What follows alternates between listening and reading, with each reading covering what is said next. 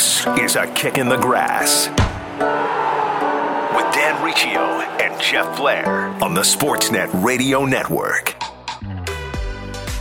What a weekend. Some massive matches around Europe as the Premier League table continues uh, to surprise with uh, a lot of congestion at the top of the table. Italy may have a new champion, but also uh, some stories a little bit closer to home. Canada in their first camp of 2021, trying to get things on track for World Cup qualifying and even a Gold Cup. And also, Toronto FC has their new manager. Today, we'll be talking with John Herdman, Canadian Soccer's men's senior team national manager, and Chris Armas, Toronto FC manager, here on a kick in the grass. Dan Riccio and Jeff Blair. Jeff, it's uh, we're going to talk to John here in a, in a minute, but um, this year for Canadian soccer for the men's national team, um, it's huge. Like I, I, don't think it can be understated um, because of the chance at World Cup qualification you need to capitalize on the momentum and the belief that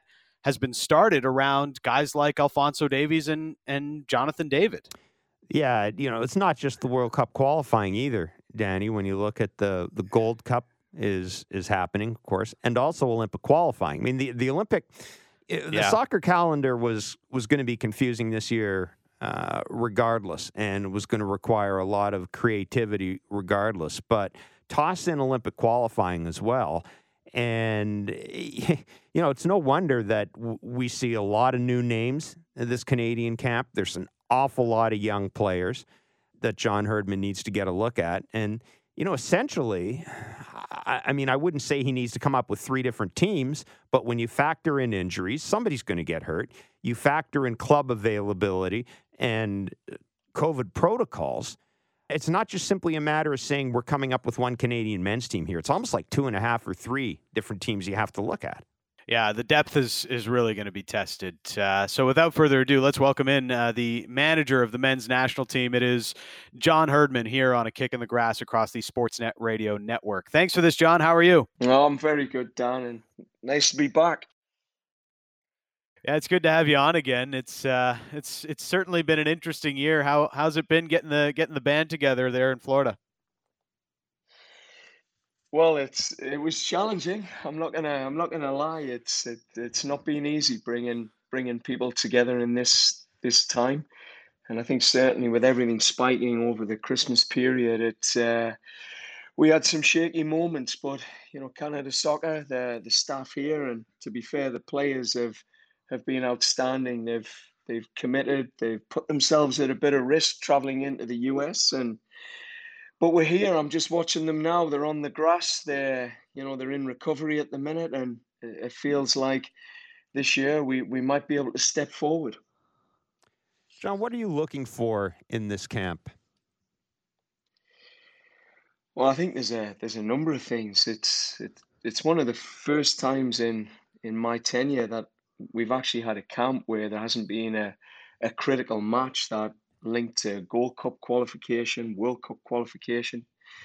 It just gives us a chance to actually try some new things, assess some new people, but more importantly, I think get ready for the COVID reality that stands in front of us in 2021. It's it's going to be a hell of a year, um, in a good way But you know, we really need to understand what we're getting into, the protocols, the way you have to adjust training, and even even just as a staff, you know, building that resilience because it has it's been difficult. There's a lot of things you don't expect now.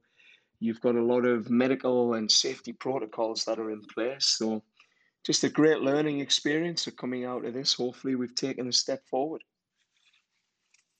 How's how's it been for you planning? You know, um, w- without having any games, and and now you do have uh, some of the squad together. But you know, w- what's gone into the planning for you and trying to get ready for what's going to be an incredibly busy 2021?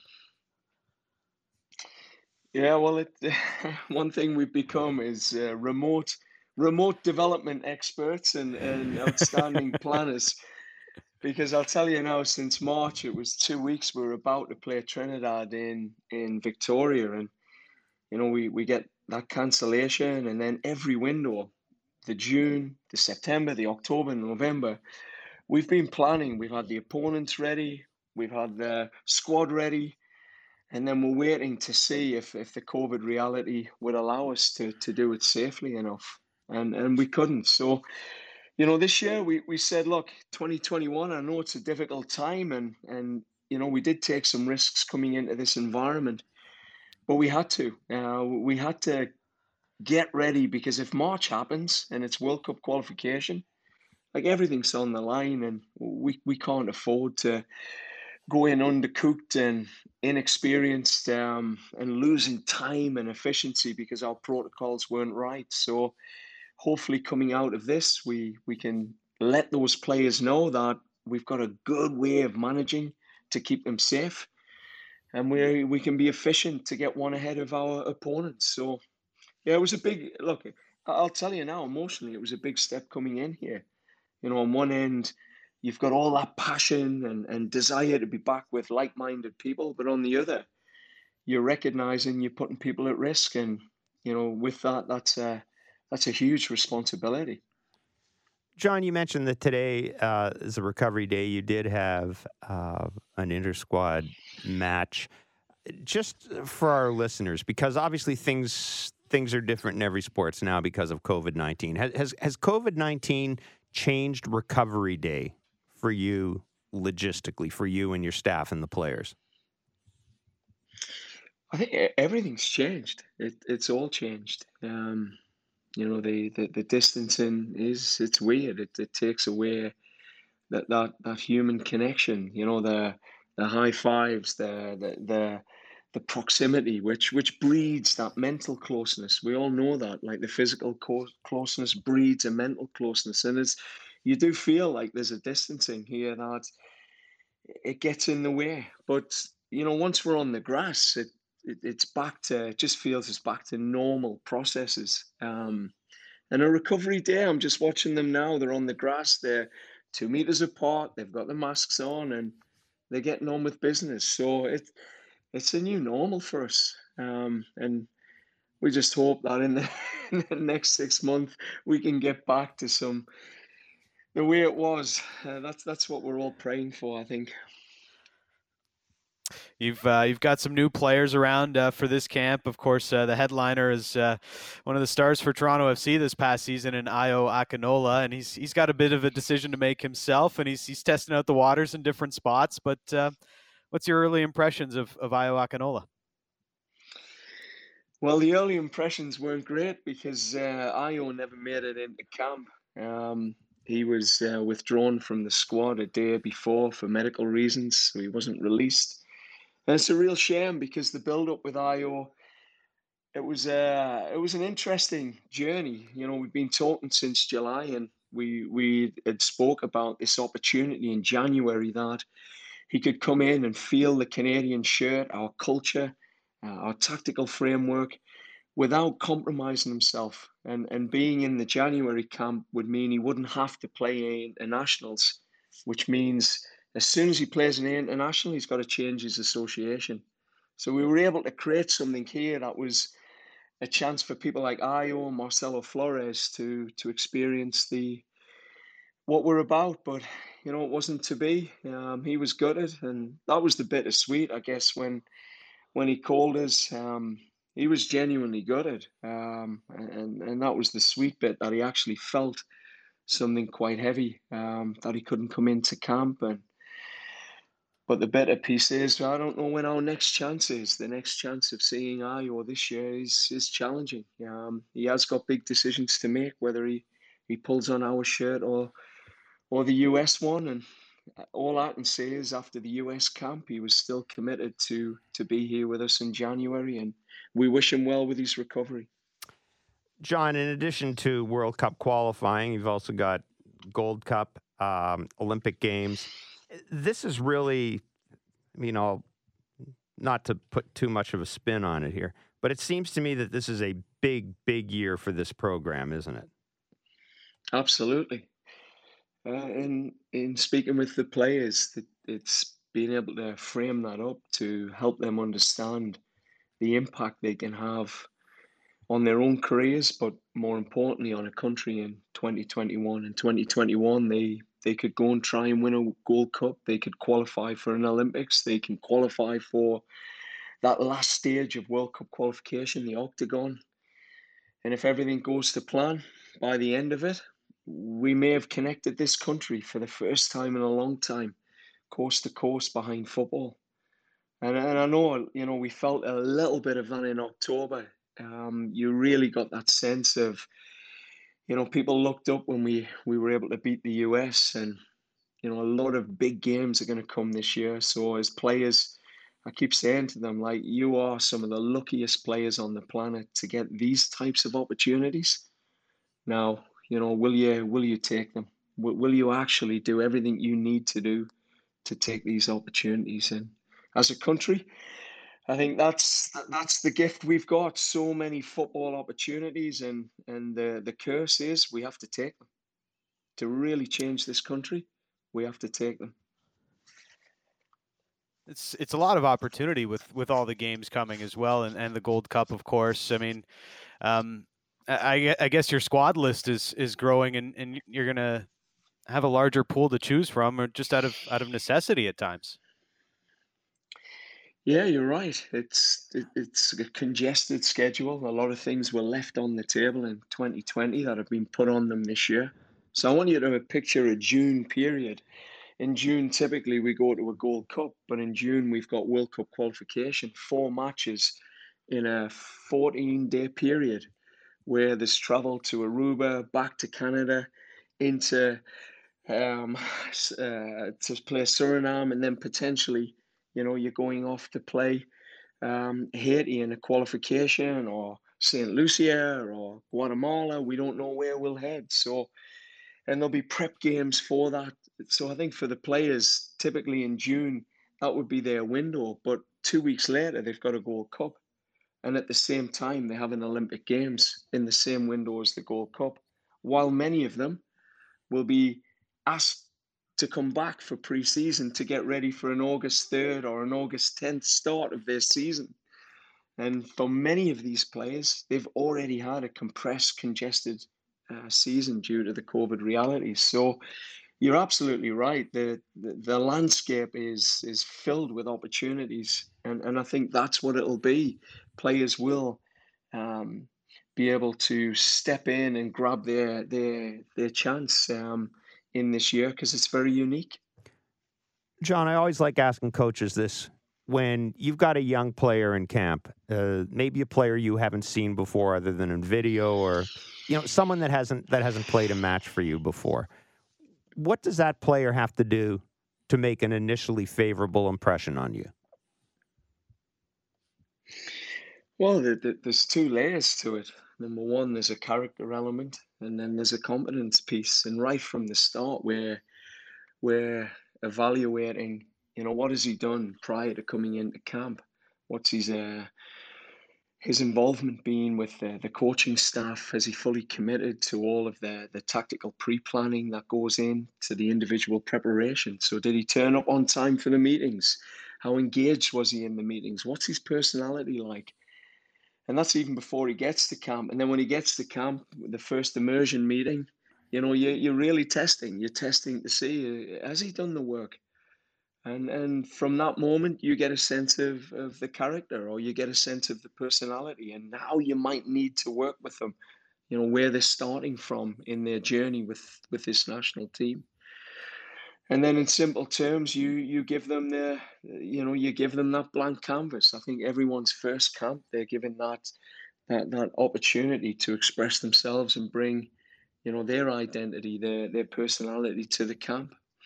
And i think we we as much as we can we offer a lot of guide ropes to support them but you know every training session a young Jahkeele Marshall Rutty, you know, he's 16 year old here um, we're just encouraging them. Uh, and we know how humans respond in positive environments and when they're encouraged and they feel safe. So, you know, that's that. All I'm looking for is that this person's character is above that line that we set, and then he can show those flashes in his position.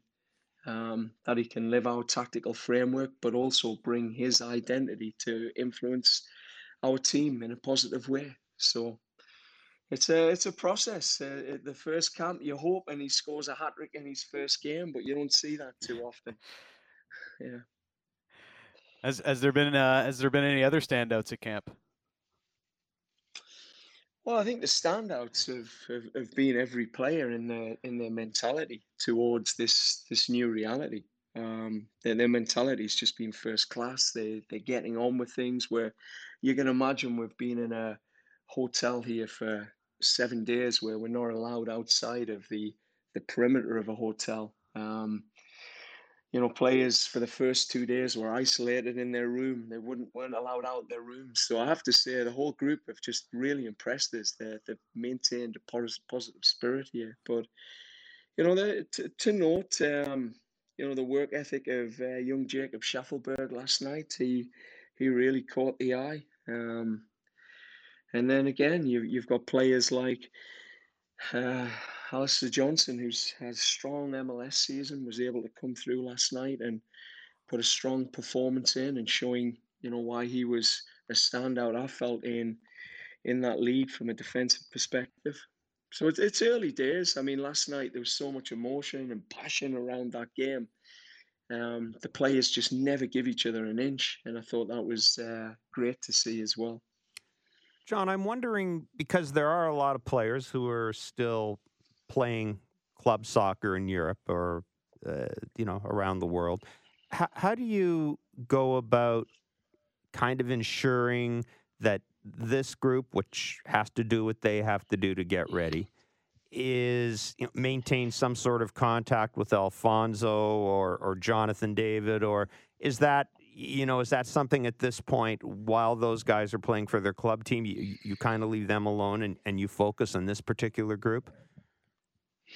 Well, I think I think everyone knows what Fonzie's doing. He's on TikTok and Instagram. He's uh, he's you don't miss much, but uh, no, we, we we stay in touch. We have positional and unit coaches that have a responsibility to stay connected to their people. Um, as a head coach, uh, bring the group together for town halls regularly, just to do the general state of the union and and to connect in. So you know, while while we're here, yeah, there's an intense focus on this group, but there are well wishers, you know, coming back from the boys in Europe. They're keeping an eye on things, and you know, after pretty much every game, a player know, will get a connect in just to just to, whether it's a WhatsApp or a call, just to, to let them know where, where where we care, and and I think that's all you can do with this group. John, I uh, got to ask you a question. I've had a couple people ask me about Kyle Larin, who's having a, a really good run of form, form right now in Turkey. Um, you know, we've talked about the the talent that when everybody's together, the talent you will have available to you. I'm just wondering what your view of his season is because I think a lot of people, for some reason, people look at him and think he's like 32 years old and he's been around forever. He yeah. he's what 25 and he's just a couple of years ago rookie of the year but he really looks like he has rediscovered something maybe in, in, in Turkey. Yeah, he, he, I think he has. He had a he had a good start at uh, Zulte Waregem when he was uh, in Belgium. That was his loan club. But when you when you speak to, to Kyle, like he's he's a dad now. He's um, you know he had twins. His his partner's moved out to Turkey. He's he's starting to to just get a bit more settled. I mean, I say this all the time. What happens off the pitch influences on the pitch. When when things aren't quite right off the pitch and you're you're dealing with new realities, new pressures, it, it transfers. And I just feel like Kyle's in a in a really good space. He had his family moved out. Um, he seems to be settling there. I know Big Atiba, you know, looks looks over his shoulder. But when you when you speak to him, the pressure in that club is is immense. If if Kyle doesn't score, he's out of the team, and he knows that, and and he's had to deal with that. The first season, you know, whether it's the fans or the coach, the the competition in those clubs is is strong. And when you're at a club at Besiktas, you're expected to win every game, and when you're the number nine, you're expected to score every game. So in speaking to him, you, you, you understand that he's had to adapt to that level of pressure and, and become more comfortable being uncomfortable. And I think he has adapted. And then the last piece is they've shifted him tactically. He's he's playing in a more loose position uh, where he's allowed to operate, you know, not in that number nine position where he's targeted by two centre backs, and I think he's he's able to find those pockets of space from from wide areas and appear in the box um, unnoticed. So. Yeah, he's really taken advantage of what opportunities have been pre- presented, both tactically and, and and the fact I think he's got stability.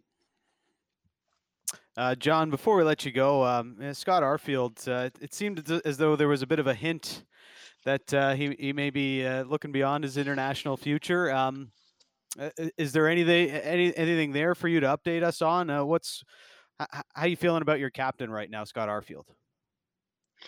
Yeah, it's a, it's an ongoing conversation with Scott. He, um, you know, in in his experiences now, he knows he's getting late in his career. He's got a very young family. So it's it's about the right moments. I think for Scott, it's you know certainly this year he's got one focus, and that's to to win the, the the title with Rangers. He feels deeply committed to achieving that for the fans, and and he knows he he, he can't be getting pulled into international activity um, uh, too too frequently. He, the impact it had on him the previous season uh, when we were pushing for the Nations League. He, um, it's tough. It is tough. He's, his body is starting to ask him, ask him some some critical questions. So, yeah, I think there's uh, there's definitely some issues he's got behind the scenes in terms of his commitments, and and from my side,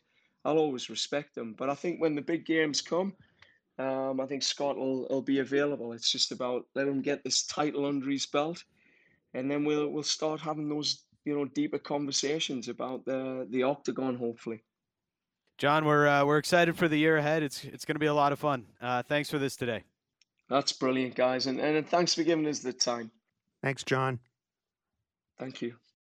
There is John Herdman. So uh, yes, uh, still a lot of cloudiness in the future of of Scott Arfield with the Canadian men's national team. Uh, Jeff, if Scott Arfield isn't playing, mm. who is the Canadian men's national team captain? Well, I mean, I, you know, I, I don't, I can't get inside John Herdman's head if Alfonso Davies would be the, would be the logical, would be the logical choice. He is the, the best player that the country's ever produced. In, depending on his availability, I would think you would probably look at Atiba Hutchinson, and you know, maybe somebody who's who, who is, you know, a stalwart uh, of this program. And what I mean by that is somebody who is maybe not the most gifted player or maybe not the, the biggest name player in the team, but somebody who always answers the bell, right? So maybe a guy like Samuel Piette or perhaps Doneil Henry. But, you know, look, to me, you have to have that conversation with Fonzie first, and then it's Atiba, and then you pivot off that with all the different players that are going to play for Canada this year, that might be a, an interesting thing. Be good for trivia questions in the future. We'll have to we'll have to keep an eye on it. Uh, it is Dan Riccio and Jeff Blair. A kick in the grass coming up next. He's the new manager of Toronto FC, Chris Armas. That's next on a kick in the grass. Back in on a kick in the grass, and uh, it's been the long search through the winter months, but TFC have finally landed on their new manager, and it is Chris Armas, and he joins us here now on a kick in the grass. Thanks for this, Chris. How are you? I'm doing great. Dan, Jeff, thanks a lot for having me. I'm thrilled to be part of uh, TFC and, and, to join uh, the Toronto community. Thanks for having me. How much do you know about Toronto to this point in your life? yeah, look, I'm a, I'm a New Yorker, uh, not so far away from Toronto, but like like New York, Toronto, a big city, very diverse, a huge sports town. Um, but I know that Toronto, it's it's uh, you know good people, friendly people. It's a safe part of the world, you know, in, in many ways. But yeah, I, I, I know it's enough that it's a very diverse uh, uh, population, and and yeah, it's it's a great city. Chris, tell us a little bit about this this process because you and Ali obviously know each other from your time together in New York. But did Ali reach out to you very early in this whole process? Yes, he um, showed interest early on in the process. Just from a timing standpoint, I'm, I'm I'm assuming that only because I knew when the announcement from Greg Vanney leaving happened. So Yeah, it was fairly early, but Ali also knew that I was in a negotiation with DC United, that I was a candidate for that job, and that I got offered the job uh, in DC. So he understood that, and when we initially talked, uh, I think he was mindful and just um, almost like considered of the fact that uh, that I wasn't going to get caught in two different worlds at the moment. So as soon as one didn't become was no longer an option, then things moved very quickly in terms of just the process, get getting it in front of him and, Bill Manning and, and so forth. How big of a part of the, the conversation was it for you that you know there's uh, that relationship already there and probably an idea that that you're going to be on the same page from the start here? Well, I think I think it's always a, a starting point that when you know you're not starting from zero in terms of what that person is about from an ideal standpoint, from a character standpoint, from a way of working standpoint. Uh, so I think that gives a nice head start on the process. But for me coming into it, uh, when Ali Curtis was in New York, he saw me as an assistant coach. So he saw a certain aspect of me, and he knew I fit in in so many ways of of how to uh, just from a character standpoint. But so when I interviewed with him, it was trying to show a much different side of who I am. So it, it's not that Chris is a, a nice guy that can work with people. It's collaborative, and it was much more to show him let's call it three or four years later, how I can be the leader that from a let's call it style of play standpoint that I can bring uh, something interesting to Toronto that I have my own ideas of the game. Um, I was very strategic with that, and, and he, I believe, wanted to see that part of me. That's so. That was where he, I think, uh, I opened up his his eyes to to that part. Um, of who I am and what I can offer. Chris, what do you see when you look at Toronto FC? Yeah, I think about uh, a roster that it, that is experienced. I think about a winning culture. I think about standards from the top down. I see some interesting young players coming through. The, the, days of true leaders, it's not so easy to find those, but I see with Michael Bradley and others that there's some good leadership in the team. Um, so that's a starting point. I also see a, a, style of play that they they can control games and and very possession based and um, yeah, and then of course it's a, a culture of uh, of winning. Again, I'll say that again. So when I also see the team as a coach and and someone that's always thinking about the details, um, I see a room. I see room to grow. I see. Uh, a style of play that in possession uh, that I think we can bring an intensity to what we do and uh, uh, a little bit more in, in, for simpler terms that I want to see us attack more.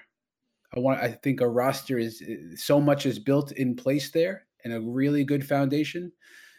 But I see an ability to when we have the ball that we can attack more deliberately and when we don't have the ball that we can attack the opposition with the intensity. Do you feel you you have the players you need to to play the style you'd like? Yeah, I do. I think that um, the style that I'd like, right? It, it's really so much uh, more than a physical thing. It's a mentality of what you think the game should look like. And that in that even if the coaching staff was playing in a friendly staff game, that there's certain demands that should show up in that game. And that's a starting point of how I see the game. That playing on the front foot is yeah, it's it's not often about speed or or it's more a mentality. So I know that the strikers on that team that they all can run. So getting them to run a little more when we don't have the ball is possible. So it's a mentality. I know that they have midfielders that all over the place that are smart and they cover ground. So can we use those energies to play more vertical and to to make to, to take time and space away from opposition? So yes, it's to answer your question, we have the players. We're always going to look to add some depth to some spots and some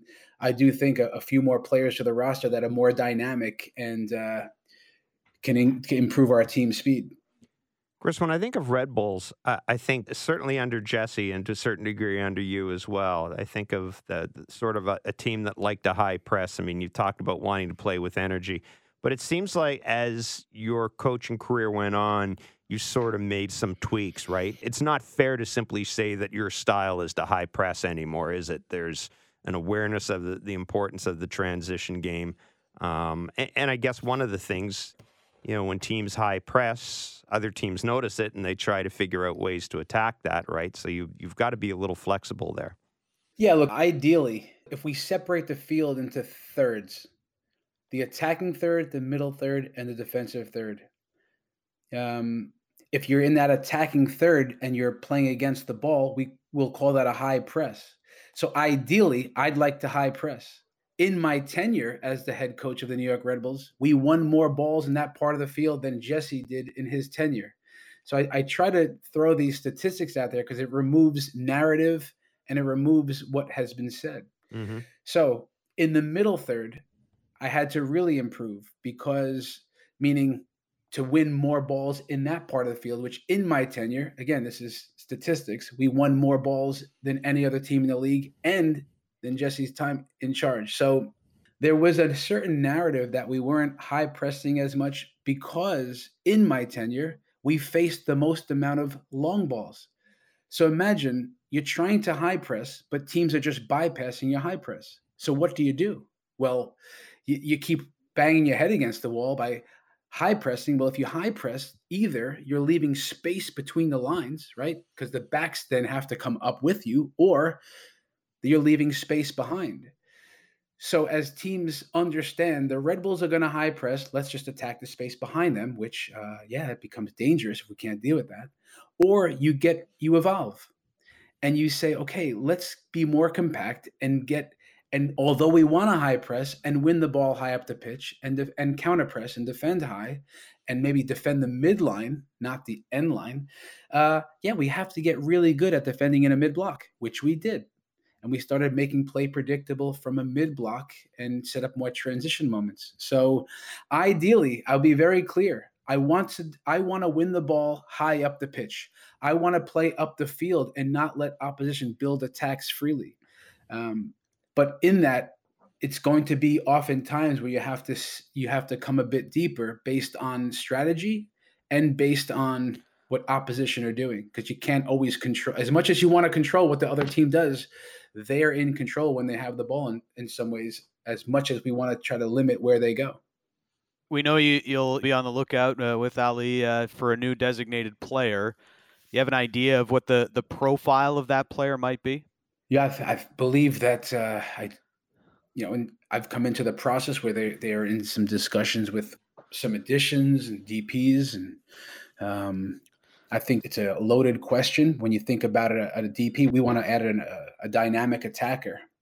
Um, so when you think about a, a, dynamic attacker, first and foremost, we want a, a, player that can score goals? Can you get a player that's good for 15 or 20 goals a year? The, the best teams have guys like this. So um, I think also it's uh, some qualities built into that same player that uh, runs for the team. You know, you have guys that sometimes run for themselves and, and, some that, that run for the team. So a guy that that uh, understands that part of it and has good reactions when we don't have the ball. Um, and then always uh, with TFC players, it's it's going to be that that profile has to be a, a worker. You know, we are built on hard work. There's no substitute. No one can tell me that. And then of good character. You know, of, so, someone that understands that it, you know team comes first, and that uh, you know individual success is, is, great. And of course the individual is understanding your place within a team but um, the team success is the most important thing. So uh, attacking piece dynamic can score goals naturally can do lots of little things in in addition hold up play things like that. But uh, you know also understands the, the defensive side of things and that is also a team guy.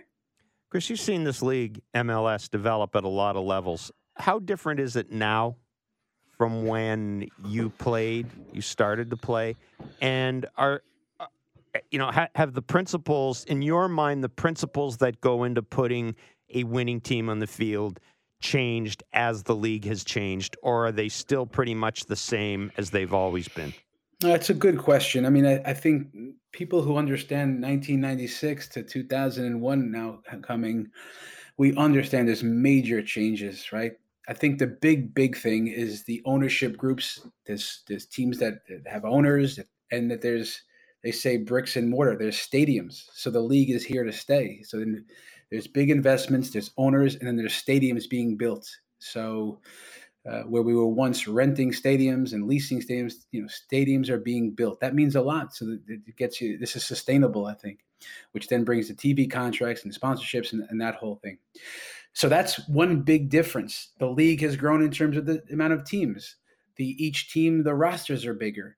Um, I would say that the nowadays one big difference is the type of DPs that are uh, in the league. Years ago, it was just some of the older players with big names that were you know really important at the time but now you're getting the the younger stars to to join the league. And when you see a David Beckham come or they're coming to play. They're coming and they can still play to even towards the end of their careers the Robbie Keanes and and those are those the guys that come that that un, don't understand that mentality they will not survive in this league. They won't be able to do the same things. Um, but yeah you see that the DPs are getting younger for sure. Um, you know, in the prime of their career, uh, still seeing our league as a, as a good league and a, maybe a, a, step to get to maybe Europe. And uh, there's there's uh, I think the overall quality of players. There's more better players in the league now, and they're certainly younger too.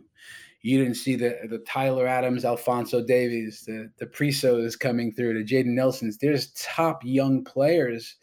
Uh, where back in the day you saw a DaMarcus Beasley, uh, you saw, you know, the Landon Donovans, the 17, 18, you're seeing some of the kids coming in even younger, but there's more of them.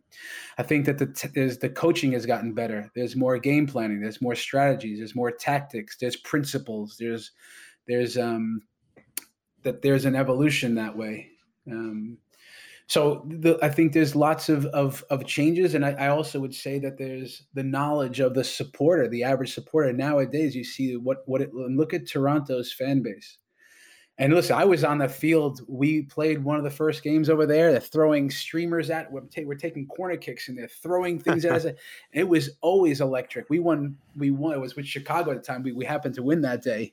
But man, what energy they had from the very beginning on field turf. I remember.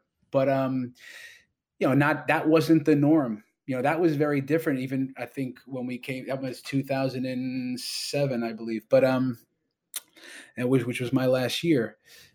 But not every not every soccer stadium was like that right? So you got to see that's improved where stadiums are full and there's knowledge. The, the, Toronto fan base, they're knowledgeable, they're passionate, they connect with the players. There's songs, there's culture, that has evolved big time. So, um, and then the, the last piece is when, when listen, guys. I mean, the things that win and lose your games in sport, for me, that hasn't changed over time. You know, it really hasn't. Um, and I don't think we can get too far away and too bogged down with some of the if you get too technical and, and you start talking too much about principles and it be, feels like a textbook, there still has to be a passion and an energy and a togetherness and a work ethic and a belief and mentality. Of course, now you take that and you add now principles and ideas of, of, of what we do when we have the ball and clarity when we don't have the ball and nuances and details of set pieces. Um, and of course, a coaching staff preparing a team and with game plans that are you know, complex enough yet simple enough to, that they actually work. So you have all this stuff and nutrition and analytics and all these things that go into it, sports performance. And now it's yeah, it's all that stuff in in, a, in where the margins are thin. Uh, yeah, wins and losses come, but I'm very logical this way that you know, putting out a team that is disciplined, that understands the, the behaviors that win you games, and then more importantly, what loses you games. Lack of discipline, bad fouls around the box, laziness or inside the 18 yard box, not understanding your set piece assignments, that will just loses you games. And uh, yeah, that this not has not changed from 1996 prior to 1946 of what what uh, leads to success. We're excited for you to get started, Chris. Really appreciate your time today, and uh, we'll talk again soon. You got it, guys. Thank you very much. Going to be an interesting couple of months for TFC as they get ready for the next MLS season. We thank Chris for his time here on the show. Coming up, injury time. Lots to get to. Wayne Rooney retiring, big matches across Europe. It's next. Dan Riccio, Jeff Blair, a kick in the grass. It is the final segment here on a kick in the grass, a uh, double game week for fantasy as uh, we've got uh, our, our, top of the table leader, Extremadura, already with 70 points. I've seen a couple others even topping that. Uh, Jeff, you're you're doing well so far. You got John Stones in the team, so the our, Magic Man. I mean, who knew what a signing that would be for you? But it's uh, it's turned out well to this point. Again, if you want to join our uh, Premier League fantasy, it is uh, PremierLeague.com. Hit the fantasy tab and use the code PPIBD6. Uh, the top scorer every week will get a shout out here on a kick in the grass. Uh, so let's get into that uh, quickly. Uh, Liverpool and Manchester United, huge game, uh, historic rivals. And uh, for the third time in their last eight meetings, it ends in a goalless draw. All you need to know about this, all you need to know about this match is, is if you're thinking of who each team's man of the match was, you'd probably go with you'd probably go with Fabinho and Luke Shaw. That's all you need to know. that is all. All kidding aside, I mean, I thought you know Alisson Becker uh, saved Liverpool uh, on a couple yeah. of occasions. He's I don't think you could say he's underrated, but I, I saw when the when the match was over that on the uh, you know the Premier League panel they there was unanimous agreement that right now he might be the best keeper in the world.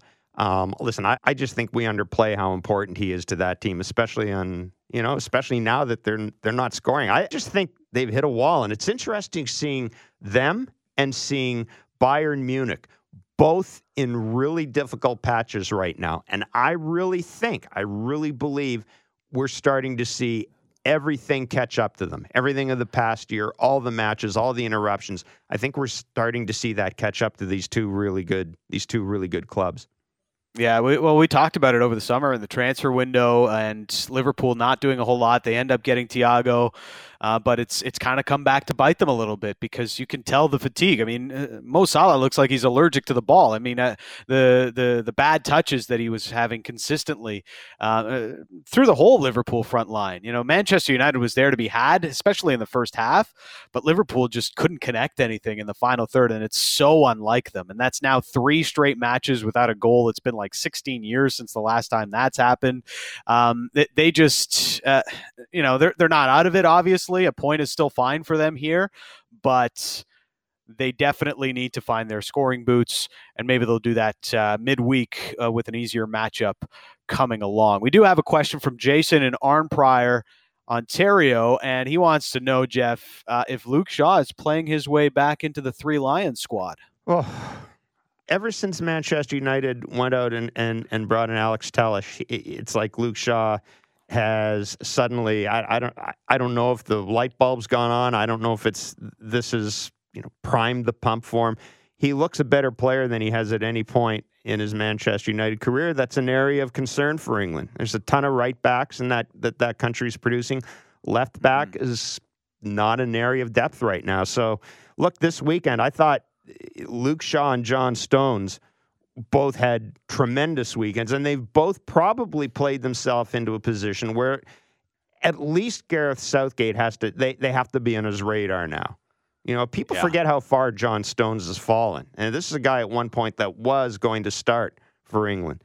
So I, I think both of those guys you can you can you can say that they've played themselves uh, that they've played themselves back into contention here for sure. Well, yeah, I mean, right now they've got Ben Chilwell as left back, but other than that, uh, you know, they didn't have an, another natural left back in their last squad, so that's that's got to be a bit of a concern. And it's a good thing for Luke Shaw that he's he's playing this well, um, and certainly. You know, I, I, think he, he lacks a little bit of offensive flair at, at times, but he's certainly done the job well enough for Manchester United as they've gone on a pretty good run of form here and are obviously top of the table. Manchester City, they were 4 0 winners. John Stones scored a couple of goals.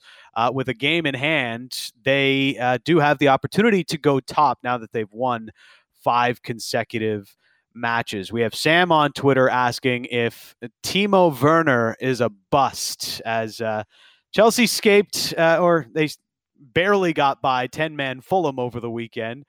But uh, the, the story is with Werner because this guy has completely forgotten how to score goals, Jeff. Well, I, I think what we're seeing here, too, it's not just in Timo Werner, but I think he has a manager who has absolutely no clue how to use him. Uh, you know, one of the things I think Chelsea needs to do in this winter, winter, winter. One of the things Chelsea needs to do in this window, I think, is break that logjam up a bit. They've got they've got too many options, and Frank Lampard he hasn't figured out what the hell to do with Callum Hudson-Odoi. Uh, you know, he's he's I don't know what he's going to do with Kai Havertz, and he doesn't know what he has in, in Timo Werner. So th- this to me, you know, I I I've been in the camp of not getting not getting too carried away with the let's dump Frank Lampard but he has to show me that he knows how to manage a team with this type of talent in order to hang on to that job. And I really do think the clock is ticking for him. I I would hate to see them give up on Werner, and you know he ends up being like a De Bruyne or Lukaku or even Mo Salah. Remember, all those guys played for Chelsea, uh, mm-hmm. uh, but found their footing elsewhere, and uh, now you know terrorize Chelsea a little bit. Um, and I think Werner uh, in the summer, I, I, hinted that you know this could be a thing where he gets off slowly. He did it uh, with his first games at Red Bull Leipzig, uh, even his first go around in the 2018 World Cup with Germany. Everybody was talking about him. He's going to be great. He's going to be great. didn't really work out for him. So sometimes some players just take some time to hit the ground running. Not everybody's going to be Bruno Fernandes. Um, all right, uh, next week we're going to start a new segment uh, and it's you don't know what you're doing or you're not fit to wear the shirt. Uh, and just to give you an example, uh, Aaron Ramsey and Adrien Rabiot, you're not fit to wear Juventus shirts. Okay, if if you're not making a forward pass, then get off my team.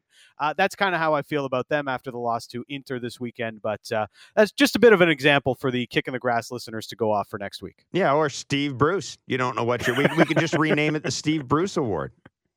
Let's let's play let's play let's play what is basically a five four one against Sheffield United. Don't want to give them too many. I mean, good lord. Good yeah, lord. All, all those nine goals they scored this oh. year really uh really scary uh, to to to go up with an offensive mindset. By the way, do you know interesting stat? Andy Carroll scored more goals than Liverpool since the new year. this has been a lot of fun. Uh, really appreciate you listening. As always, subscribe, leave a review on the podcast. We do appreciate it. it goes a long way to helping us out and growing the show. At SN Jeff Blair is where you can follow him. I am at Dan Riccio underscore, and for producer Derek Brandeo. Uh, we appreciate you listening on A Kick in the Grass.